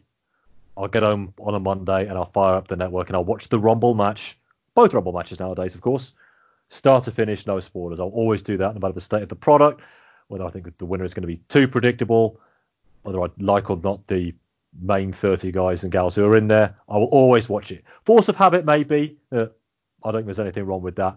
We all loved the Rumble when we were young. Uh, it's the one match that non fans will still bring up and talk to you about, and I think it stays with you. It's a bit like Pizza the Rumble. Even when it's bad, it's still pretty good. That said, my problem with the Rumble match these days is how formulaic they are. It really is a case now for the crowd where they pop for the intro and sit on their hands for another two minutes. And it's pop for the intro, sit on their hands for another two minutes. And a guy comes in, hits a flurry of moves, maybe gets away one of their finishes, gets taken down by somebody else, rinse and repeat. Everybody now just lies around in the corner waiting for the next guy to make his entrance, so it's all eyes on him. I don't get the sense that anybody's really trying to eliminate each other these days. They don't let the ring fill up in the way it used to. You know, there's always going to be a Kofi Kingston elimination spot. It's you can tick it off, and it's a lot less fun than the Rumble. Though it does make for a good drinking game. It does make for a good drinking game, and that is something we Royal could Rumble should try. bingo.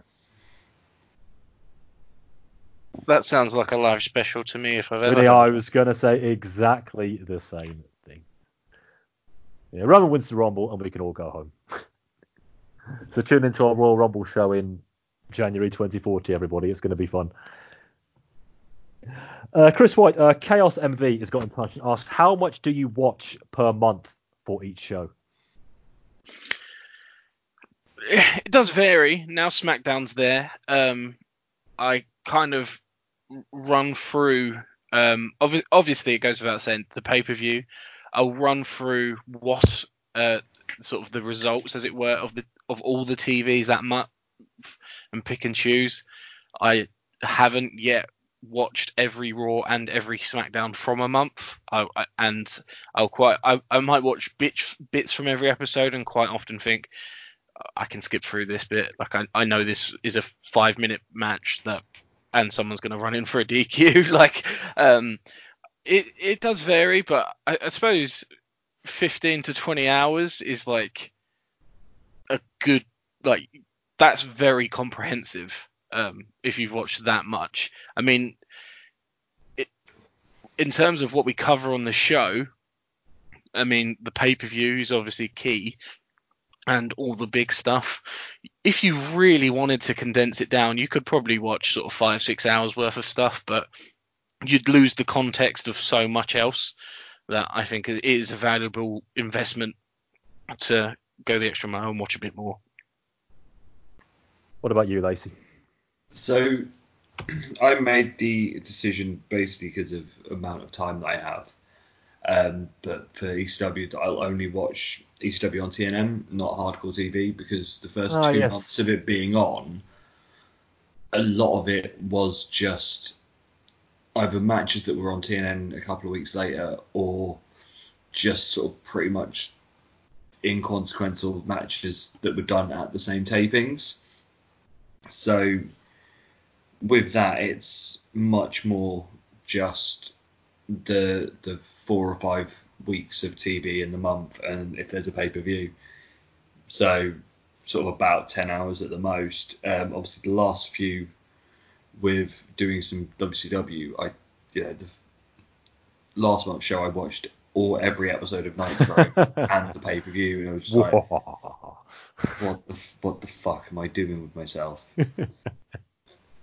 you requested to be on it, Chris. I did, but I genuinely didn't think that three hours of You have too much faith. or, or two hours forty minutes that it works out once they take the ads out would be that hard to watch.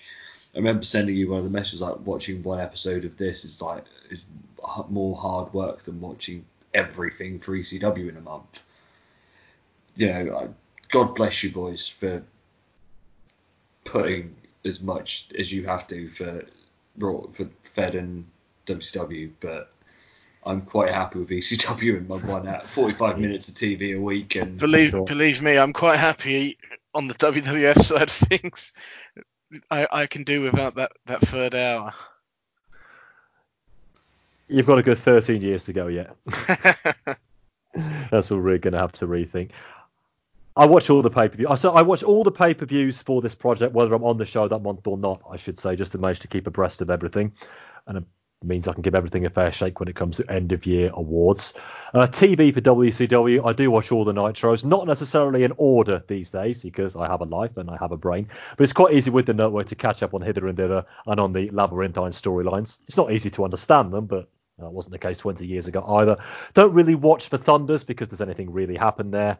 It all gets recapped on Nitro anyway. So I would say for the shows I'm on, it's normally between 10 to 12 hours watching per month, which is okay, really. Normally takes about two to three hours to put the shows together afterwards, do all the reading, do all the editing, that kind of thing. So it doesn't take up too much of our time. I'd say even if it did, we would still bring it to you because we all love it so much. I am duty bound to say. Uh, a question here that I will field alone from Mr. Callum McDougall. Uh, he is asking, will you ever do Battle Bowl 93? Little scamp. I should tell you the story behind that one. Uh, Mr. Bamble, when he first put the Patreon together, I want to say about three years ago, said that if we ever got to a certain amount of subscribers, that he, I, and uh, who else was it now? Dell, that's right. He, I, and Dell would actually go back and watch Battle Bowl 93. Uh, probably the most boring show of all time. Talking about boring on this one. Probably the most boring show of all time. I remember he gave it 0.5 out of 10 when he reviewed it in Timeline. And certain people, or one of them, wants to hear us actually go back and do the show live. Watch this space, Callum. I'll see who I can get on that show. It probably won't be me, however. Chris Lacey, Fred wants to know, isn't it about time the WWE? Nearly, I'll do that again. I just about saved myself there, Whitey. Isn't it about time that the WWE gave us UK fans a big pay per view, if not Mania, at least SummerSlam or the Rumble? We won't get it. it it's however much we would love to, we won't. Um, a because we don't have Saudi money, because that's the only time they'll break timeline for you know being on American time to put a show on. 92 worked because of tape delay. They showed it on a Monday. It worked fine. It, it's not going to happen. They're not going to do Mania over here because it's too fucking cold to do it in a stadium. They're definitely not going to do the Rumble over it again. See point A of it being too cold in the stadium. You know, it's been 28 years since a big show was outside of mainland states, North America. It's not happening. Sorry to be so, so matter of fact about it, but it ain't ever happening. However much we'd want it to, it's not. Mr. White, are you as pessimistic slash realistic as Mr. Lacey? Uh, hopelessly optimistic. Um, as as ever, as ever. I, I, I don't think it's I think it's likelier now than it has been any point in the last 15 years. I don't think it'll be too long before AEW run their first show over here. yeah, good call. I don't think it'll be too. It, don't, it won't be a pay per view. It'll be a dynamite taping or something like that, or even just a live event. But it will be at like the O2 and it will sell out, and it will be a big thing. And it will. And I know WWE. They they're over here. They record a Raw and a SmackDown twice a year. It, that it doesn't feel like a big deal. Attendances reflect that. An AEW show over here would draw from sort of uh, uh, the first ever AEW show that happens in the UK. If that's is at the O2 Arena in London, it's going to draw an audience potentially from across Europe. They've they've drawn crowds before. Um, like they're they're, they're like they they draw flying crowds across America for like All In and shows like that. They they would they would do it over here, and uh, I I don't think it'll be long before WWE respond to that as they often do by coming back with one of their own. And I, think Lacey's right. It won't it won't be a Mania. It won't be a Rumble. It will be like a battleground. It will be a TLC.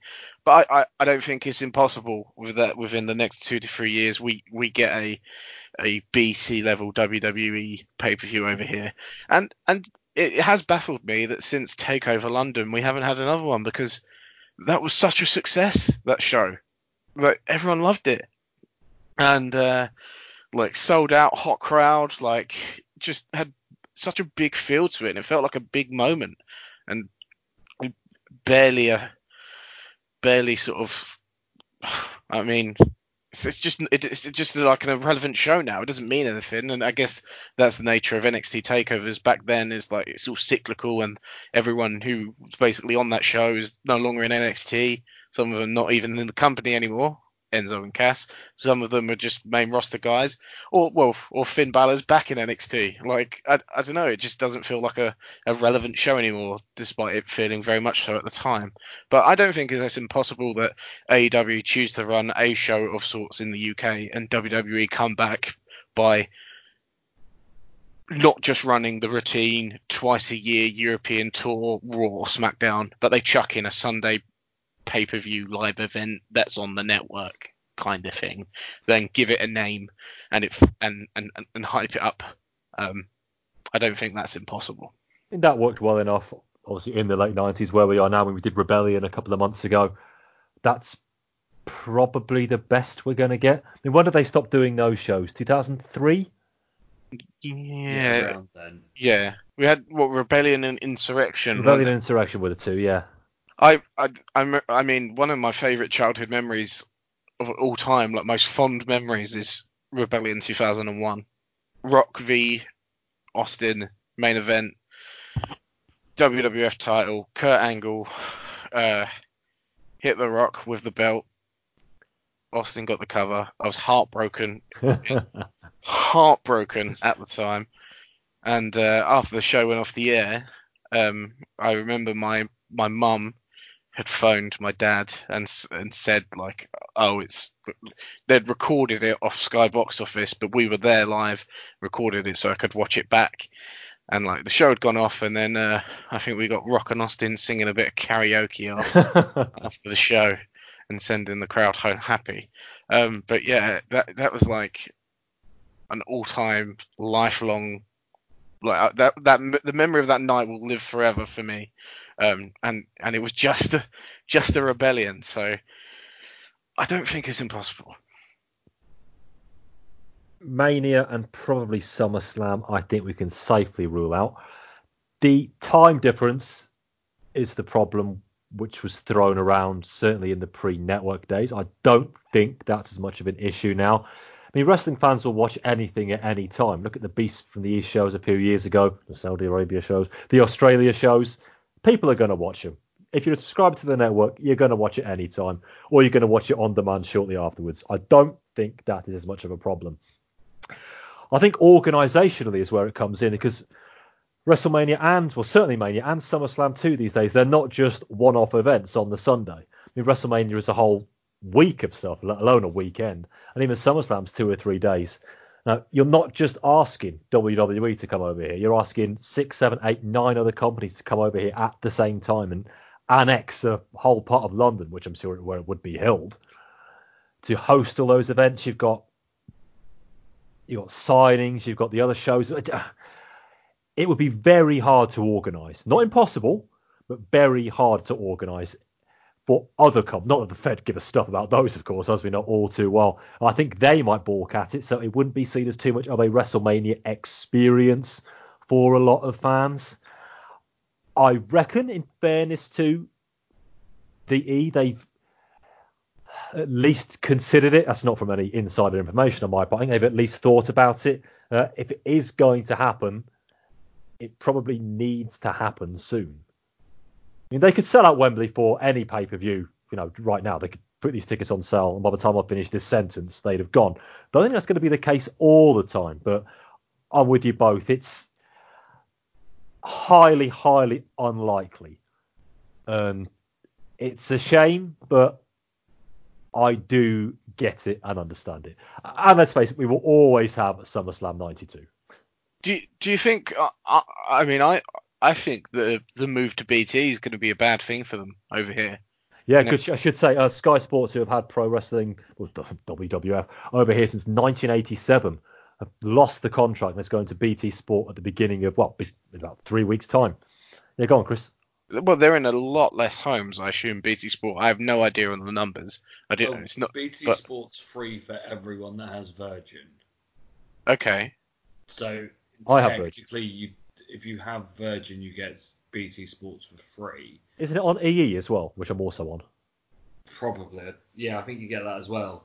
So technically, there's going to be a lot more people that can get it for free and don't have to pay to have. So there's more free Sports access, but I think But I s- the number of people for Sky to Virgin is much less. yeah, okay. But but as you say, it's now a free access if you are on Virgin rather than having to subscribe to Sky Sports. I do Yeah. wonder how they'll handle it as well, much like Channel 4, who we mentioned earlier. They'll completely bastardise the shows.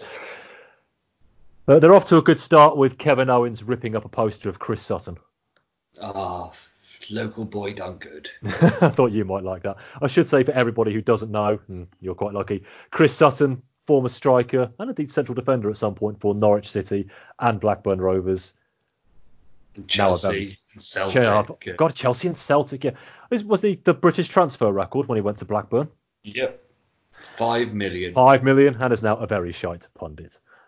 uh, we've got a few more minutes to go. Um, Chris White, I'll come to you first on this one. A uh, serious question. A couple of people have asked this one. Uh, I don't think you've been as exposed to this as Lacey and I, but I will come to you first on this one. Uh, how hard is it for you to watch and praise Chris Benoit matches as part of this podcast? Um, I've I've never found it difficult, and I, have heard people talk about this before.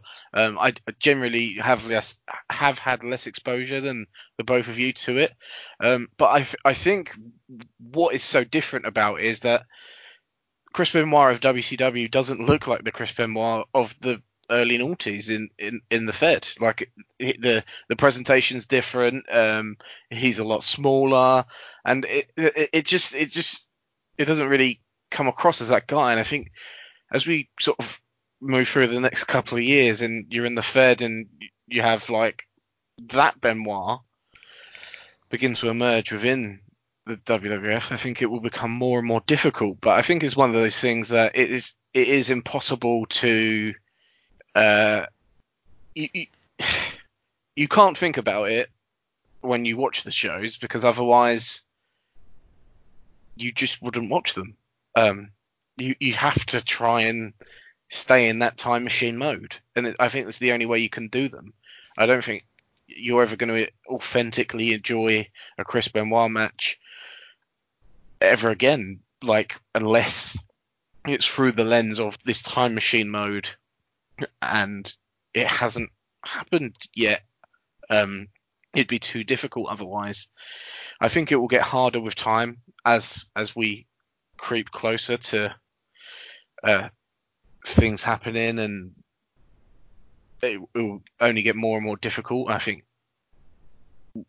I'll see if my opinion changes then, but I haven't found it too much of a struggle just because you really have to try and keep in time machine mode. It's the same way that like obviously very very different circumstances, not comparing the two at all, but like you couldn't get sad watching an Owen Hart match because mm. otherwise you'd have been permanently sad watching yeah. Owen Hart, and he was too great to make you permanently sad. What, so because you knew what was coming. Whereas obviously Benoit is more is is very very different to that, but you you, you can't think about that aspect of it too much.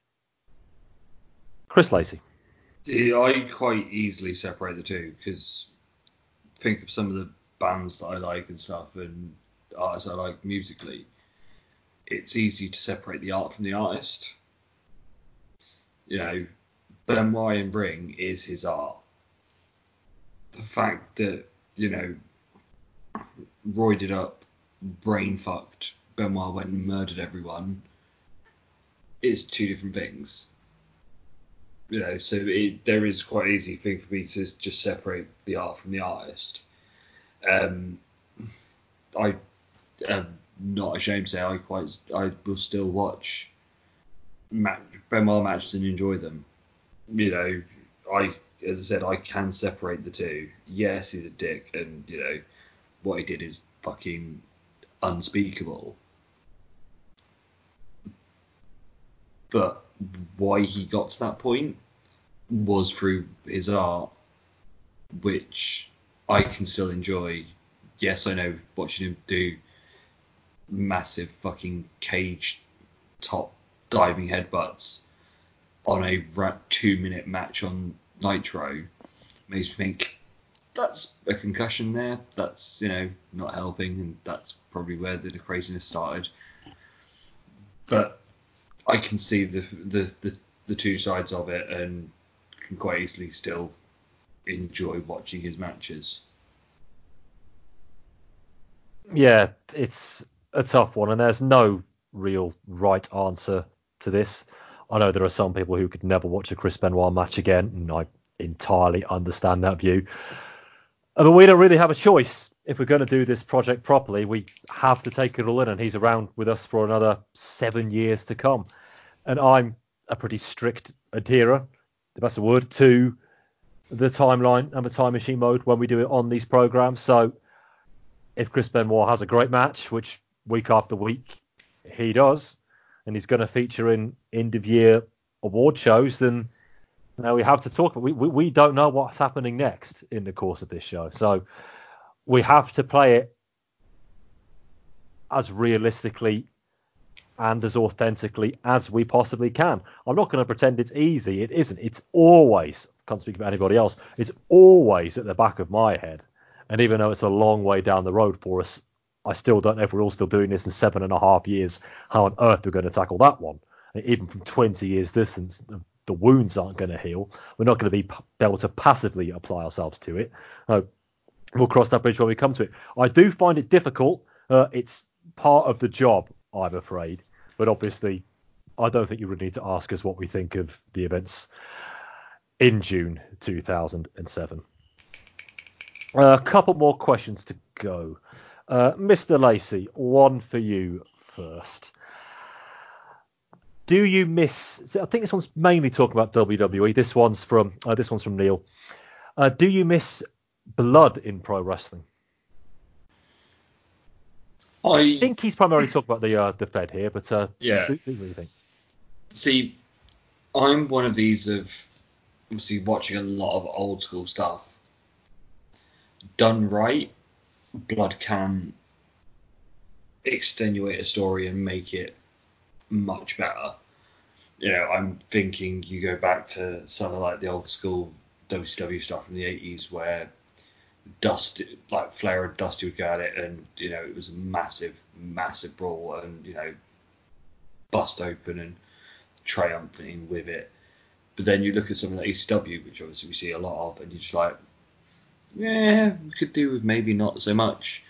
And Heroes of Wrestling and Hepatitis Boy and one Matt and Arkeem, you know, we could definitely do without that. I think in modern day and age, there is still a purpose for it, but it is one of those of used very, very, very sparingly can emphasize a story and just just give that little bit more depth of realism to it. But yeah, no, I'm I'm not wanting this to go back to ECW and you know the amount of blood that was flowing there because yeah, people like Abby are about. No one needs the hepatitis. That lovely, juicy hepatitis. Uh, Chris White, I know one of your favourite matches from this year. There was a little trickle of blood or two in the Cody versus Dustin match. But uh, what are your general thoughts on that and blood Yeah, I in mean- pro wrestling these days? You yeah, you you said it for me. That I think I think it still is my favourite match of the entire year. Uh, Cody, yeah, double or nothing. Cody Dustin, and Blood did nothing. I mean, there was per- perhaps too much um, in it, um, but it, the use of Blood as a as a storyline tool in that match did nothing but accentuate how good everything was. Um, because the storyline it matched the storyline. It went with the storyline of this blood feud, and I, I, I think I understand um, why it's not used so much, but I, then again, I think sometimes like the Fed have it way backwards. Like the the very very rare occasion in the last sort of five years or so they have deliberately wanted blood. I mean, the the most famous being what Lesnar and Orton at SummerSlam, and SummerSlam obvi- 16, yeah. so the, the viewpoint here is that obviously blading is like this like barbaric like the the the idea of using a blade to, to cut yourself in your forehead to make a small cut sweat will accentuate the blood and so on and so forth. The idea of cutting yourself with that blade is like barbaric and hideous and like grotesque but driving a 300 pounds man's elbow into your forehead so it busts it open and you breathe, you bleed profusely is okay is so backwards Yeah. and so much more dangerous than just a quick little blade job in the corner. Um, and I, when they do stuff like that, they know that blood is a tool that can accentuate a match and accentuate a story. They're very aware of it. Um, I don't. I'm not one of those people, even though, as you rightly point out, my favourite match of the year featured it heavily. I'm not one of those people who needs to see it very often at all. But if you've got the right storyline at the right show at the right moment, and you can add it in in in a way that feels authentic, then it's going to be nothing but a benefit. So I would like to see it more than it is currently used within WWE, but by no means like the the uh, good old days of pretty much every show. Yeah, I still think even now it does have its place if it is needed to accentuate a feud. I mean, we're not quite there in timeline yet. We're getting there. Uh, it's a period on Raw, sort of late attitude into the ruthless aggression era, really, where you'd have people bleeding like in IC title matches on Raw. E- on Raw, this is every single week. It seemed like Triple H doing show something in every pay per view match for about five or six years, and it loses any impact it could possibly have. And if I see somebody bleed in a pro wrestling match, I suppose I want to believe that yes, okay, it has come to this. We have stepped over the line now, and this guy, I can feel his blood trickling down his face. Now he is going to use that adrenaline rush to either go for it or he's going to die trying. That's where it comes into its own. And to see every match being a bloodbath, which we in mainstream wrestling we came dangerously close to that about 15 16 years ago let alone the likes of ecw or shortly before that and czw and all of billy's favorite hardcore um, uh, hardcore promotions. You do swiftly get desensitized to it as well so it doesn't have the reaction of the crowd of oh my god he's bleeding. It's oh my god he's bleeding. And that is entirely counterproductive in my opinion. Uh, last question and it comes to you to start off mr white it comes from Simon, and he wants to know: Is it time for Vince McMahon to hang it up? And I'm going to add my addendum to that question. It's not going to happen, though, is it? Uh, no, it's not going to happen. Um, I don't know. I don't know if there's anyone. Um, I like. I love NXT. Like I said, I absolutely love NXT. Is there anyone who could take five hours of first run WWE TV a week with the rosters they've got and make it compelling week in week out? It's really tough. Like Triple H has spoken about it quite openly. A two-hour show is is is difficult, but a three-hour show is a whole other ball game. And I think it's just so much content, and the black the brand split does them no good in terms of splitting the the the. I mean, they have an incredible roster. Let's face Oh, facts. The, the best they've ever had. Yeah, comfortably, comfortably one of well, yeah, the best. Uh, and inc- when you include NXT, everyone they've got under that WWE umbrella is just unbelievable. But does that translate into well, in this day and age, seven hours of TV a week? It's just it. I don't know if you can do it. Um, I mean, there's good stuff in pro wrestling. Like when there's good stuff, there's a tendency online for people to assume like, oh, that was that was Hunter, and it, it, it you know what? It probably wasn't. The, the good stuff's Vince, the bad stuff's Vince. It is really telling sometimes how touch how out of touch Vince is with the uh, Jon Moxley interviews earlier this year, and just uh, Good shit, pal. Exactly that. I was hoping you would uh, drop that in, but like that's what I mean. The TV shows are basically written for an audience of one, and it it doesn't quite work. And I, I don't even think I don't even know if it's a Vince McMahon problem. I mean, it is ultimately his his problem, but it's more of a structural issue that I think you like Vince is. No one in history has done what Vince has done for as long as he's been able to do it. And like it I, I don't think he needs to go, but maybe the structure around him needs to change where it isn't so totalitarian and he like the buck stopped with Vince on every single thing. And there needs to be, needs to be more creative freedom for individual guys. I think that's a good thing. Um, and maybe a bit more trust. Just stop scripting every promo down to a T. Yeah. Um, a bit, uh, and I, I think stuff it's subtle tweaks that can lead to big changes. That, like uh, as you just said, scripted promos. Not everything has to be a Vince McMahon decision, and I, and I think as difficult as writing seven hours of TV must be every week, it must it would be a hell of a lot easier if you didn't have to write all of them promos down yourself and you trusted your performers to to authentically know their characters, know their storylines, and know your direction and your vision, and implement that in the best way possible. And you've got talented talkers, so it's time for Vince McMahon to change, and it has probably been for a long time, but it, it's not going to happen. Vince McMahon realised 23 years ago that he had to change, and the next two or three years weren't so bad after that. Put his competition out of business a further two years after that. So uh, the runes are there should he choose to read them, but uh, I'm still not convinced, even with Mr. Khan lurking behind him, he really feels he has to. What do we think, Miss Lacey? The only way you get rid of Vince is him being put in a box in the ground. He is not letting his baby go.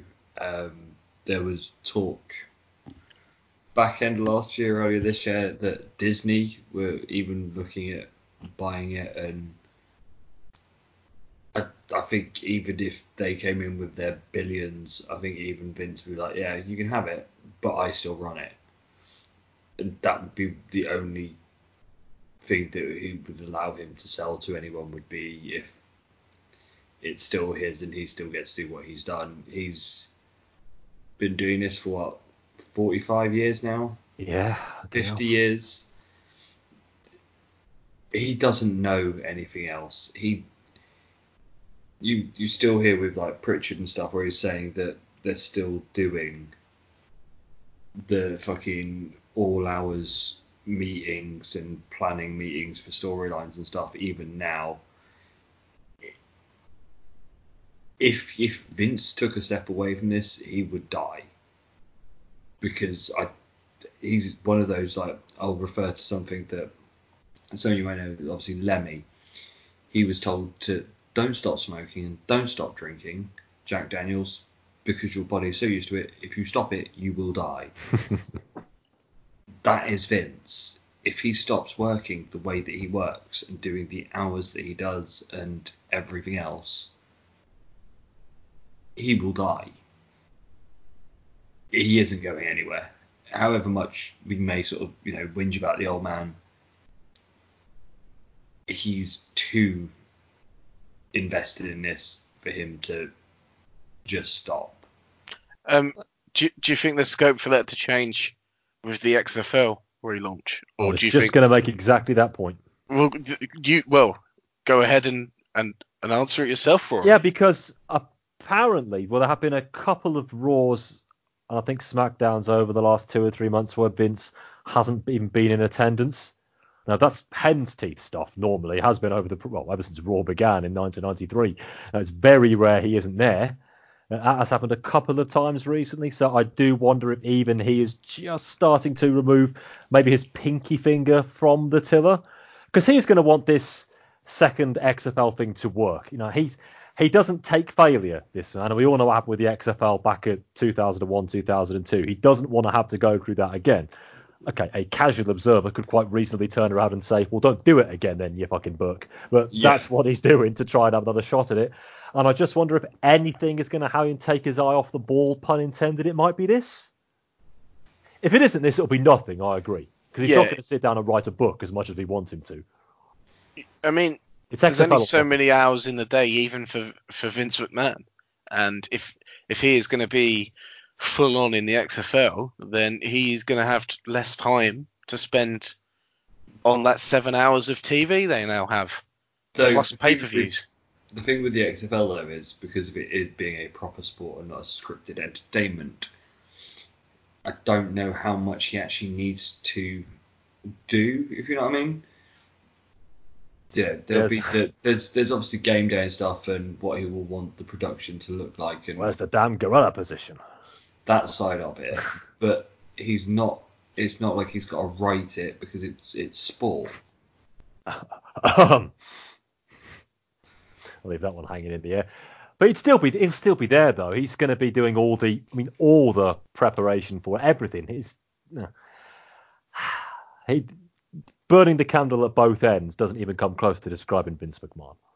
Uh, it is 24/7 365 with him, and I don't think he's going to take just having a casual hand in XFL two. Now, for him, just being the creator of it is nowhere near enough. True. You're right when he says he knows nothing else but wrestling, Lacey. You are 100% correct. But he wants, before he eventually shuttles off this mortal coil, assuming he ever does, he wants to be remembered as best he can for something else. Because the, old, the old adage Vince hates pro wrestling, I don't think it's as simplistic as that. I think that's also I think that's a debate for another day. But he wants to be known for something else other than just being the wrestling bloke, as my mum calls him, for example. And this is his last chance of doing that. True, but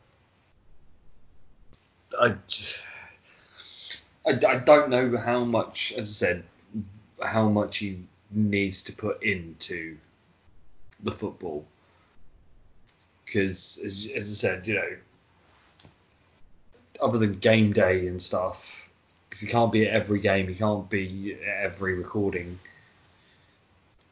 I, I think he you know he'll still be fine. He may he may sort of drop off and maybe not do SmackDown, so you might get Paul gets given SmackDown, but he's still he's still going to be on Raw. That's his baby. It's been his baby for fucking thirty odd years. You know he's still going to be there at every pay per view. He's still going to be he still does house shows for fuck's sake. He's he's not stepping away from the wrestling. And for those wishful thinkers out there, and maybe even some of you are listening, if and when Vince McMahon does ever say goodbye to this, one way or the other, now, don't fool yourself into thinking that WWE is suddenly going to become a work rate paradise. They're not going to turn into NJPW overnight, which is what I think a lot of the more fanciful fans are actually thinking. It ain't going to be like that. Paul is going to try to carry it on. Yes, he might bring some of his more NXT centric isms with him, but it isn't going to be a revolution. It is going to be, and I'm going to finish this up with this, an evolution, if indeed it ever happens. And gentlemen, that brings us to the end of our questions. I should say a lot of people did send in multiple questions, but I wanted to try to keep it to one per person so we could get to everyone here. If you did send in more than one, don't worry, we're going to put them on the back burner because we are going to do this again probably in a few months' time. Uh, I should say Eric also sent in a fantastic second question, but I'm going to hold off on that one. Might just mention that on a future show in the not too distant future, so listen out for that. But I just want to say, Chris Lacey, thank you for joining me here. It's something a bit different, wasn't it? It was, you know, it's a novel thing to do on a Sunday afternoon. And it really tested us out. Chris White, thank you as well. Uh, thank you very much, uh, everyone who sent in a question, and uh, I'm looking forward to doing it again. It was fun. Yeah, we'll definitely do this again. Uh, probably in about five or six months, maybe about June next year, something like that. Maybe we could do something this two, maybe even three times a year. Get some other guests on that sort of thing. Yeah, thank you everybody for sending in a question and for listening to this show. Uh, wish you all a very merry Christmas, prosperous New Year, in as much as in as much as that's possible. Uh, do listen out for our December 1999 shows for the WWF, WCW, and ECW, and our end of year review show. All of those will be dropping before the 31st of December, I hope. And then we kick into well, what is actually not a new millennium? The millennium was actually from the year 1001 to 2000. It's, uh, I think we're going to end up calling it that anyway. Uh, 2000 is going to be quite a year when we get there, when the WWF gets much, much better, and WCW does not. But we'll see when we get there, and hopefully you will be with us on that journey. So, everybody, thank you for listening to this and all the shows we've done over the last six and a half years. We hope you stay with us. And one more time, from me, Rory McNamara, from Chris White and Chris Lacey, thanks for listening, and a very Merry Christmas to you. Listen to the show and tell Christmas special.